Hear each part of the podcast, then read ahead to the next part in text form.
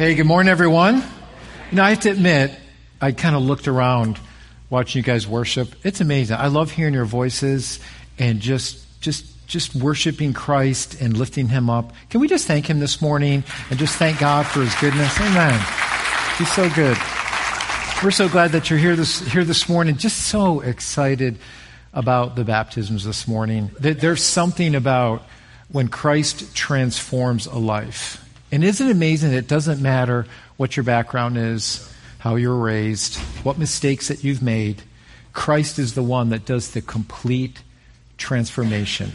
And it's so exciting to see a heart and a life that is dedicated to Christ and how He changes us and how He renews us and how He forgives us of our, our sins. And we can walk in that newness of life. That this is going to be a whole sermon within the sermon, but we started early, so I'm jumping right into it. But just for, for those you that maybe are here or uh, just witnessing this today, really, baptism is just, it's symbolic of what Christ has already done in our hearts.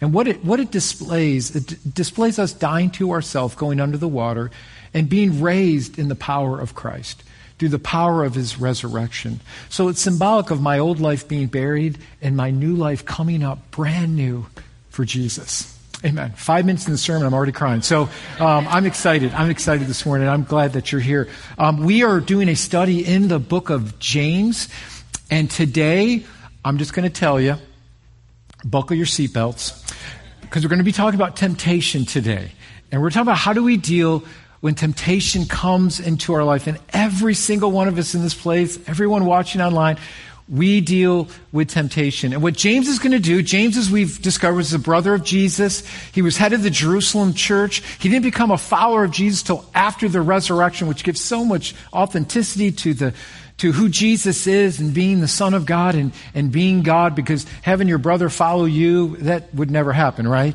But James saw the power of the resurrection and knew who Jesus was and gave his life. In fact, much of church history tells us that, that James died a martyr's death for the sake of the call of Jesus in his heart and his life. And James writes this letter to those who, who are kind of dispersed throughout, uh, around Jerusalem, around Israel, writes to the church of just problems that the church is having, like any other church, right? How to get along, how to treat one another, how to deal with suffering, how to deal with persecution. And what James does here is he deals with temptation. How do we deal with temptation? And what I love about the book of James, it's just very practical. But basically, what James says, the theme of James is very simple. It's basically saying this your faith has to have feet. Your faith has to have feet. It's more than just believing. It's more than just saying you have a belief. But what James is saying, let what you know about Christ be displayed in how you live your life before others. If Christ has truly transformed our lives, then it should be seen in the way we live our lives the way we conduct our lives, how other people look at our lives. It's more than just a church thing or a religious thing, it's a life transformation thing that changes everything about your life. And so, what James is going to deal with today is how do we deal with temptation and taking responsibility for our lives? Authentic faith lives out what we believe in Jesus. And so James deals with this section of his letter about temptation. And he's going to speak about taking responsibility for our wrong desires. So are you ready? Buckle your seatbelts. It's going to get real turbulent in here for a little while. Then we're going to land the plane and it's going to be good. So just get ready. So let's see what James said because I, what I love about James pulls no punches. And what he's going to do for us here today, he's going to tell us we need to take responsibility for our lives. We need to take responsibility for the temptation that comes in our lives and how we deal with it. So, are you ready? ready? Okay. James 1, 13 through 15. It says this. Let no one say when he is tempted, I am being tempted by God. For God cannot be tempted with evil, and he himself tempts no one. But each person is tempted when he is lured and enticed by his own desire. Then desire, when it is conceived, gives birth to sin, and sin, when it is fully grown, brings forth death. Amen to God's word? Aren't you glad you came to church today? so you're stuck here with me for the next 30 minutes. So I want you to, I want you to think of, of something here. Have you ever wondered why it's hard to own your mistakes? Right? Why is it so hard for us to take responsibility for our part, which is our fault? Why is that so hard for us? It's, it's easy to, to admit when we're right and we're correct. Have you done that with your spouse or another, or another person? You're saying, "See, I told you, I was right, I was correct." We, but then we have to say that we're wrong. It's, it's a much different scenario. See, we don't we don't want to be wrong. It's difficult for us to own our shortcomings. This is what James is going to dig into here. And I want you to think for a moment. When was the last time that you admitted you were wrong and made a mistake and you owned it? You actually owned your mistake. See, we don't like to admit it was our fault. And when James is saying when we are tempted, he says, don't place the blame on someone else or even God. He's saying we have to take responsibility. So, let me give you a couple of excuses that maybe you've made, that I've made in our lives about not taking responsibility for our lives, or maybe even temptation in our life, or when, or when we were wrong. Are you ready? Let me just throw these things out here. I know this is going to relate to any one of us here in this room, or those watching online, but let's, let's look at excuses we make for wrong behavior. Are you ready? If it wasn't for this, I wouldn't have done that. So you fill in the blank. If it wasn't for this person or whatever, if it wasn't for this, then I wouldn't have done that. How about, how about this one? If it wasn't for that person, I wouldn't have acted that way. Boy, it's got real quiet in here. It got real, real quiet in here, right? Uh, how, about, how about this one? Um, now, this one is specifically for me, so I'm just going to throw it in there. Ready? If it wasn't for bad drivers, I wouldn't have lost my patience. Can we just a little therapy session here with all of us? How many can relate? Say amen, Pastor, amen, right? It's, if it wasn't for bad drivers, I wouldn't have lost my patience. Or what about this? If you would act the right way, I wouldn't have gotten angry. All right? We've heard, I, I know it's touching a nerve here. We've heard these, right? Let me just give you one more and, and, and we'll get off this. But if you would change, I wouldn't be the way I am. Heard it. I've heard it, right? See, we are good. Let's just get honest. It's going to start getting real bumpy, so let's just get real honest with ourselves. We are good at deflecting blame for our behavior on others. We're good. We're really good at doing that. Whether it's in, whether I've dealt, you know, in, in counseling with, uh, you know, marital counseling with people that just can't get along or just, or people that just can't get along, the hardest thing to admit is that I may have a part of this. It may be something in my life. In fact, I heard a pastor do this when he was doing marital counseling with something that was pretty interesting. What he would do is when the couple would come in and they'd have a disagreement and they're, and they're not getting along and there's, there's feuding going on in the relationship, he'd draw a big circle. And the first thing he would say is, okay, what I want you to do is both of you, I know why you're here and you're both upset, but I just, on this big circle, just draw a slice in the circle of what your responsibility is and what your part is, right? 100% of the time, he said, nobody's going to want to draw a slice and admit it's partially their fault. Why? Because if you draw a slice, you got to be nice, right? right? See, nobody, even if it's a 1% slice and 99% is the other person's fault, we don't want to admit it we don't want to admit that it's our fault. So, what, what is the problem? What is the root of our reluctancy to own our mistakes? Is it other people? Is it bad drivers? Is it the people that I work with? Is it my crazy relatives? I mean, who, what is at the heart of all of this? At the heart of all of this is our hearts. It's, in, it's within us. We have to know ourselves. Now, let me dig, just track with me here and follow me here, because if you can get this, if you can understand this concept, if you can understand the spiritual concept that, that James is trying to pull out here, it'll save you so much heartache. So much heartache in your relationships, your family relationships, your married relationships. You have to know your heart. Every single one of us have blind spots in our lives that we don't see, that we are blinded to. And so we have to be careful. And this is what James is pulling out. We need to understand that the priority of my heart is to take care of me. Is to take care of me. That's the proclivity of our heart. And here's the issue. We are always more lenient with ourselves than we are with other people. We are much more inclined to show ourselves grace than to show other people grace. Is anybody out there today? Just just checking. Got real real quiet, right? Hey, those of you parents with, with teenagers, right? You, you, get down on your teenager, and and you know you, you, they may have done something wrong or knucklehead or whatever, and you get down on them. As they get older, they get a little wiser, and they begin to talk to grandma and grandpa about your life and some of the mistakes that you made, right? And and and they got this in their holster, just waiting for that time to bring it back to you, right? If that ever happened to you with parent, and then they're like, you know, I was, okay, you're getting down on me for this, but you know, I was talking to grandma and grandpa. And I always told my kids, don't listen to grandma and grandpa because they're crazy. So they don't know what they're talking about.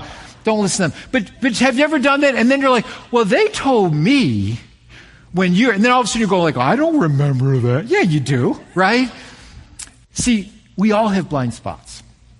We, we're much more inclined to give ourselves grace than other people. And we have to be careful about how much we trust ourselves.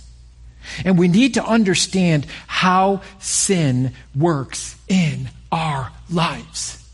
Sin is devastating. And this is why James says the temptation is not the sin. It's when we give into it because it destroys relationships. And God doesn't want our relationship with Him to be hindered by the things that can erode that relationship, the things that can erode the freedom that we have in Christ. God is not some, you know, godly cosmic killjoy in heaven just wanting to make your life miserable by telling you what you can't do. In fact, it's just the opposite. He's trying to show you freedom and what to spare you from. Because if you look back over your regrets and the bad decisions that you made, if you boiled it all down, it came down to temptation to give in to some evil desire or whatever that lustful desire was to try to, to fill some need in our heart that we thought it was going to fulfill when only at the end of the day it left us empty and wanting more. Man, that's good preaching right there, right? That's the truth. So let's understand something here. Let's understand our hearts. So James tells us that the temptation comes from within us to give into that desire. The desire comes from within us. See, listen, we all want to know how special we are, right? How great we are, that we're all snowflakes, that we're all unique, that we have the potential to do great things. Those things, you know, listen, we do. We do have potential to do good things, to have good, healthy relationships, to come under the authority of Christ and to glorify His name in our lives. We do have the potential to do that.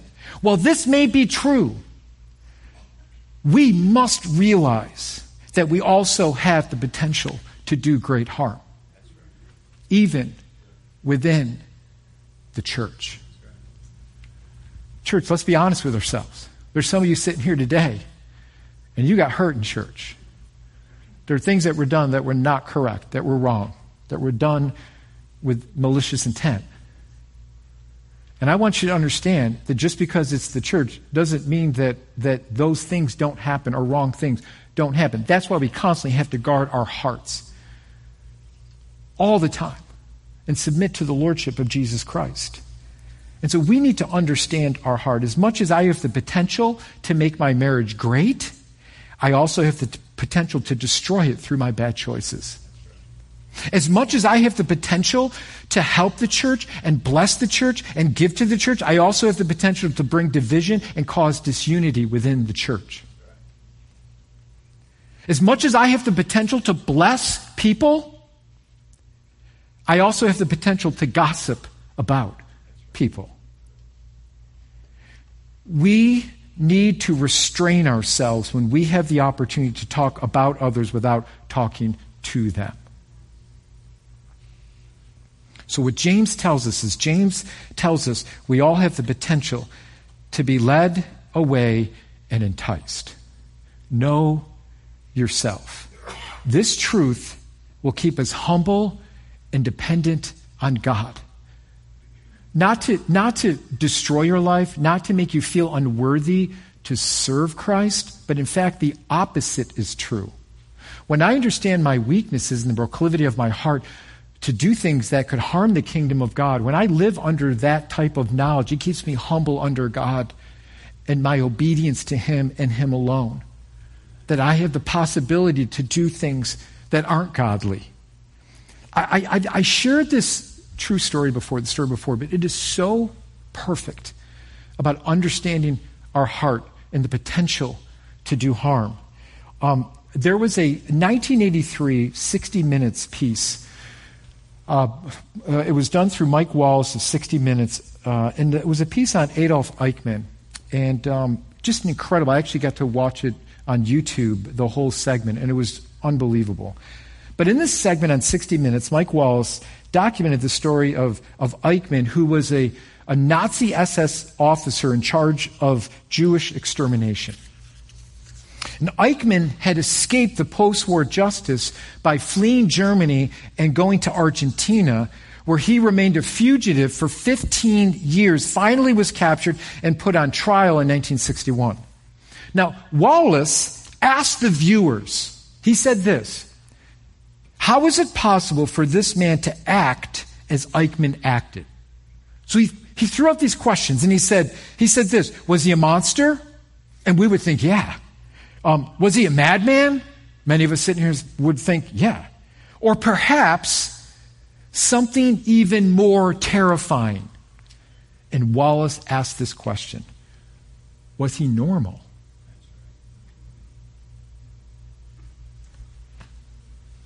If that's not a bomb that just dropped into your heart, listen, listen, let's go further. Wallace followed this question with the interview of a, of a concentration camp survivor named Yehiel Denor. And, and, and what he did, Denor was brought to the trial to testify against Eichmann. And the film clip showed Denur, actually, you could see it, walking into the courtroom. He sees Eichmann, his captor. He begins to weep uncontrollably, and Denur falls on the floor. Now, people watching are thinking, oh, he just saw his captor, this horrible person that did evil things and he was just overwhelmed with emotion. And this is what was explained to Wallace. Denur explained to Wallace, he says, When I saw him, I was afraid about myself. He said, I saw in myself that I'm capable of doing this. I am exactly like he. So, as Wallace closed the segment, he concluded Eichmann is in all of us. What a powerful statement. Is it possible that I could perpetrate this type of evil? Denur understood his heart. Power and authority can cause people to do evil things, even within the church. Listen, when we have control over someone in an authority position, that's a very dangerous position to be in. Because everybody wants to be in control. Very few people want to be the servant, right? And serve someone else. We want to be in control. We want to be the one making the decisions. That, that's fun because it's power. And where we need to be careful whatever position you may be in, that power position, when someone's underneath you and they're vulnerable, if you're not careful, can actually feed your power and your need to be in control, where it can cause you to do things you ought not do. And if you can boil down the Nazi regime, it was that. This power to be and control and usurp power over another group of people who are helpless to defend themselves. Listen, as a follower of Jesus Christ, I didn't share this in the first service, but this just popped my head. We need to do all we can to help those who can't help themselves, to watch out for them. The widow, the single mom, those who are being taken advantage of, those who are in the sex slave industry, human trafficking. Be careful with authority and power.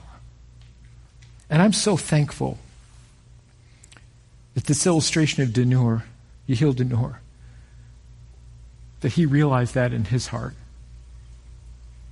We should never, ever say, this would never happen to me. See, here's what James is saying. We are led astray, not by God. God, God doesn't tempt us to evil. It's our hearts that lead us astray. And it's interesting, James uses this word lure, the lure of temptation. To be lured means to be drawn out. Now, what's interesting about this, this imagery of luring someone, it's actually a fishing illustration, which I love. So it's a fishing. So let me explain to you what this means, because this is a great, great way to parallel a fishing illustration for those of you that like to fish. Bass fishing is precisely this. Um, what you're doing is you're trying to lure a bass out of its hiding place. So the type of fishing that Wesley and I like to do a lot, we use soft plastics. He switched over to the Ned rig, if you guys understand that. I still like wacky rigs. So if any of you, I maybe related about two people in this room, maybe five of you, but, but follow me here. It's finesse fishing. You're looking for the bass under docks, by structures, so for Wes and I, we love, we love casting under docks because that's where the bass like to hide. And When you catch one underneath the dock, it's just fun, man. And so what that, what this certain rig does is like a wacky rig. You hook it in the middle, like anybody cares, but just, just humor me. You hook it in the middle of about a five inch Senko worm, plastic worm, and you let it, it flutters. It looks so good. And, and there's like speckles in the worm. It, it's shiny. It's like, I go, I want to bite it. Like, I want to just, right? But I know better because there's a hook in there. And it just flutters and they can't resist it. And it flutters down and that bass hits it and it's lured out of its hiding place. But behind the lure is the hook.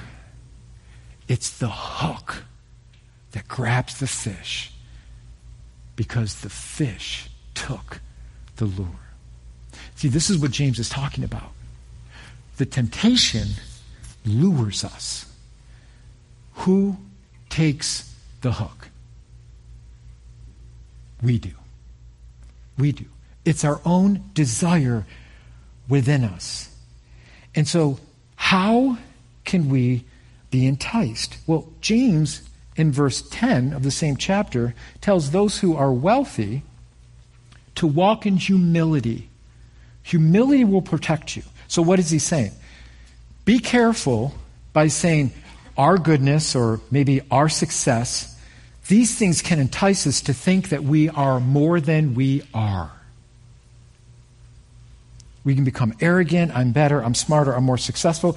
This is why I'm doing so well in my life. And we can stand back and say, look at all I do. Maybe even look at all I do around the church. Look at how much I help. But James puts all this into perspective and says, Your wealth is only here for a moment and gone the next. A humble person will say, God, thank you for your grace. Let me use all I have and let me give it to you for your glory and your purpose. Uh, purpose. A humble person doesn't feel entitled. A humble person doesn't say, I deserve this because of what I do. So James tells us that we sin because we want to. We want to. So don't blame your sin on the temptation. The temptation is not sin. Jesus was tempted, the Word of God tells us, in every way that we are, but he never sinned. Our desires lure us into giving into the temptation which causes us to sin, and rebel against God's will in our life. So we have to realize that it's nobody's fault but my own, through my own desires. Right?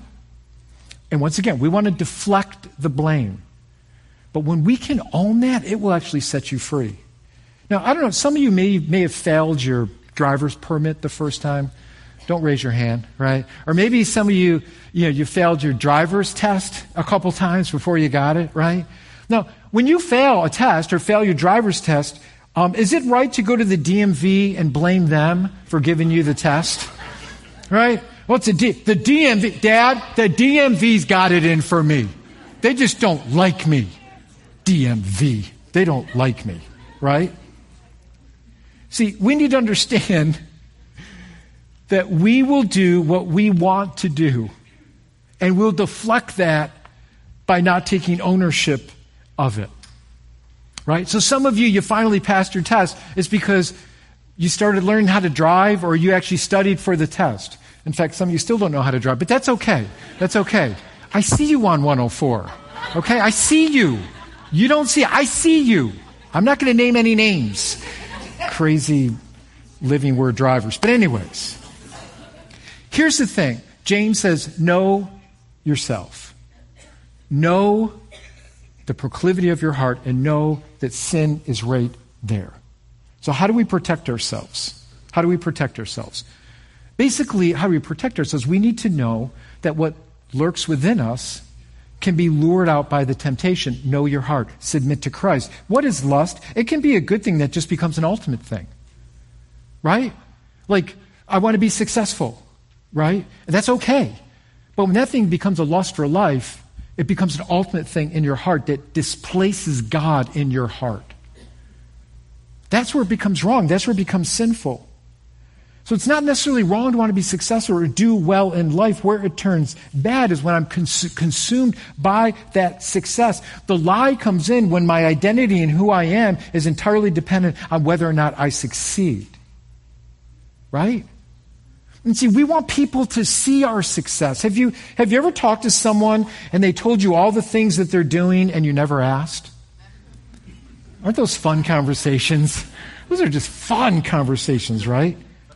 See, we deal with the temptation by telling ourselves we're never above failure. It's being honest with yourself. So, what this does is, in fact, it causes me to be dependent on Christ. And this is what the Apostle Paul did. When the Apostle Paul prayed for the thorn that was in his flesh to be removed, he prayed three times. And the answer was probably not what Paul wanted to hear, but was what was Paul, what Paul needed to hear.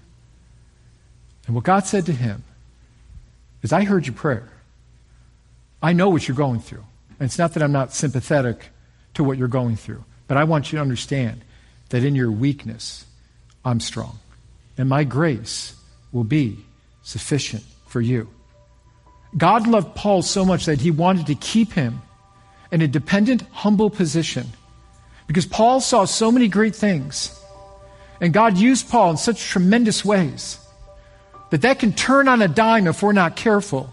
Because we can look at our success, even the things that we do for the Lord, and we can take the credit for it. And that's where temptation can lure us away into sin. So by allowing this thorn, whatever it was, it allowed Paul to depend on God's grace and mercy, and that in his weakness, God was going to give him the strength and the power to endure. Only Jesus can truly give your identity and genuine, genuine esteem. So when you're tempted to get angry with someone because things didn't go your way, when you're tempted to gossip about someone to another person, when you're tempted to do something that you know will harm you or your relationships, go back to the cross of Christ. Jesus will free you from those things. He'll free you from the need to have to impress people with your life. He'll free you from that. And what's the, what, what, the beautiful thing about a relationship with Christ is His grace. And what the Word of God tells us that if we confess our sins, He is faithful and just to forgive us of our sins and cleanse us from all unrighteousness. We can go back to the Lord and find His grace and His mercy over and over and over again. Humility combats your temptation. and your weakness, Christ is strong. We all struggle, and we will all struggle to the day we die. I wish it was better news, but we will, because we still are battling the flesh. But it's not without hope. It's not without strength from the Lord. There's no temptation that's so great that can overcome you or overpower you. That God has not made an escape through his son Jesus. So we have an advocate now that we can run to even in our times of weakness and our struggle. Remember, the struggle is not sin. The temptation is not sin. Jesus was tempted. The, the, the, sin comes in when I give into it and I just say, well, God, I, I'm just going to give up and just do what I want to do. And then we begin to do our own thing and we rebel against God and His will. When I can go to God and humble myself and say, God, I am struggling with this. And you know what? We all got our stuff we need to deal with. The stuff you deal with may not be the stuff that I deal with, right? But we all got our stuff. And we need to show a lot of grace to one another. But the way we deal with our struggle and our stuff is to bring it to the Lord every day. Say, God, I need your strength. I don't know what I'm faced with today, what temptation I may be faced with today. But I know that through Christ and through my obedience to Him, He will help me. So, listen, let me just give you one thing here. I'm going to shut up. We're going to baptize people, and I'm excited about that. Let me give you one thing here. Be careful about using the word victory in your life over your struggles. Jerry Bridges wrote a, a great book on the, on, on the pursuit of holiness, and what he said in that book was this when we say that we have victory over something in our life that we battled with, you open yourself up for failure. Because what you can say in your mind is, I've got victory of this thing, which means I'm never going to struggle with it again or fall again. Guess what? Boom. You open yourself up. Instead, think of it this way God, I need to be obedient to you in my life. There's a struggle that I have, and I may have the struggle to the day I die, but I need to be obedient to you. Help me in my struggle to be obedient to you. See, now you deflect the strength from yourself to your strength in Christ to help you with that struggle. And guess what? God is big enough to handle your struggles. Just be honest with Him. Say, God, I'm struggling with this today. And He's faithful to show you His grace and your strength to work through it God doesn't want you to be overwhelmed with guilt. So many times when we look at temptation, we, we feel this guilt like, why am I still struggling with this temptation? Guess what? We're all going to be tempted the rest of our Jesus was tempted. In fact, when he was tempted in the wilderness for 40 days, it said that the devil left him for another opportune time. And that's Jesus. Right?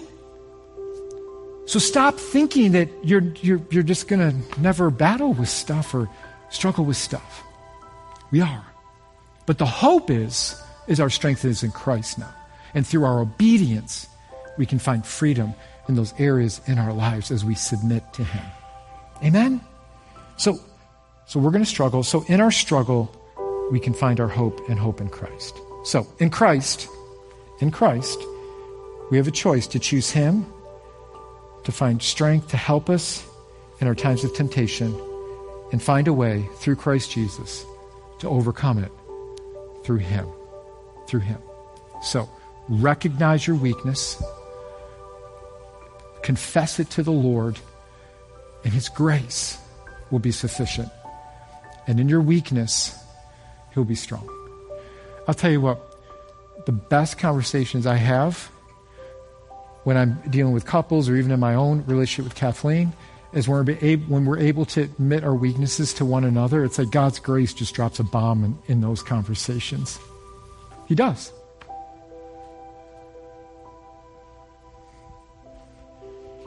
Stop feeling you got to be in control of everything. Stop feeling that confession of your weakness is weakness. It's not. It's actually the opposite. It's showing Christ's strength in your life to overcome the schemes and the lure of the enemy. And it's okay. I'll end on this. It's okay to have those conversations, couples, of being open and vulnerable and saying, Is there a thing in my life that you've seen that I need to work on. And I'm sorry about that. In a loving, not nagging way, not, oh, I've been waiting for this conversation. Woo! Pastor gave me the green light. Let's do it. Honey, we got to talk after service. If you do that, stop it. Don't do that. But those are great conversations. That, that if they're grace filled, God can do amazing things in your life. Amen? Okay. Well, let's pray. We're going to take communion. As we take communion today, um, I just want to remind you of why we take communion. If, if you uh, need a communion cup, we do have them available in the back if you did miss it. Let me just say this communion is open to anyone. You don't have to be a member of our church to take communion, but uh, you do have to be a member of the family of God in Christ Jesus. So if you're here and you're like, yeah, I don't really know where I stand with Christ, we're going to pray. And uh, the Word of God tells us that anyone that calls upon the name of Jesus shall be saved. And, and you can find forgiveness in Christ today a covering for your sins today. And by all means, take communion with us of those that are followers of God. And so when we take communion, what we're doing is Jesus says, whenever you do this, do this in remembrance of me. Do this in remembrance of me. So, what did Jesus do for us? Well, he gave his life on the cross for us. He became our substitute for our sin. He took on our sin, He bore our sin to appease the holiness of God.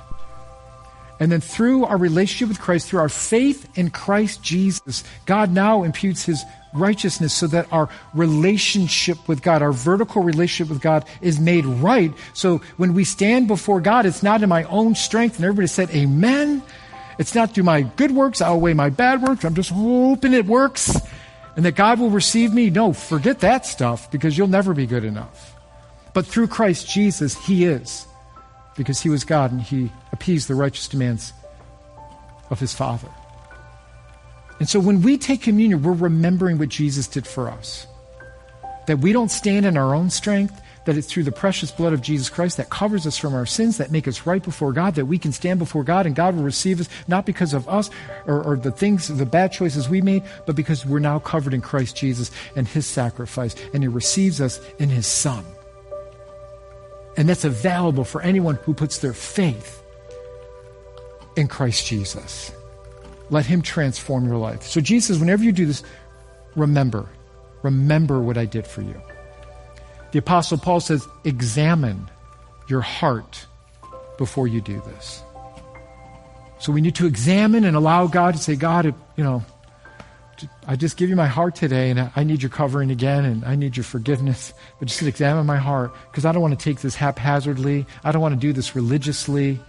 Um, I want to do this with the right heart. And if you do that, God receives it, He accepts it.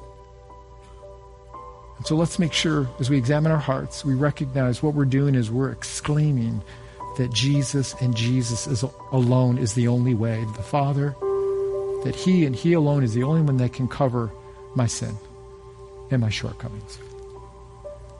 He's the only one that can heal me.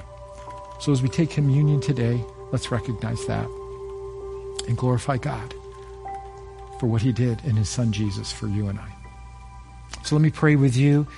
We'll take communion. We're going to sing a song at the end, and uh, Pastor Brand and I will get ready to uh, for the baptismal service. And uh, I'm uh, I'm thankful for Jesus and His grace. Aren't you? That He receives us over and over again. So let's thank Him. Let's thank Him this morning. Father God, in our strength, in our works, we fail all the time.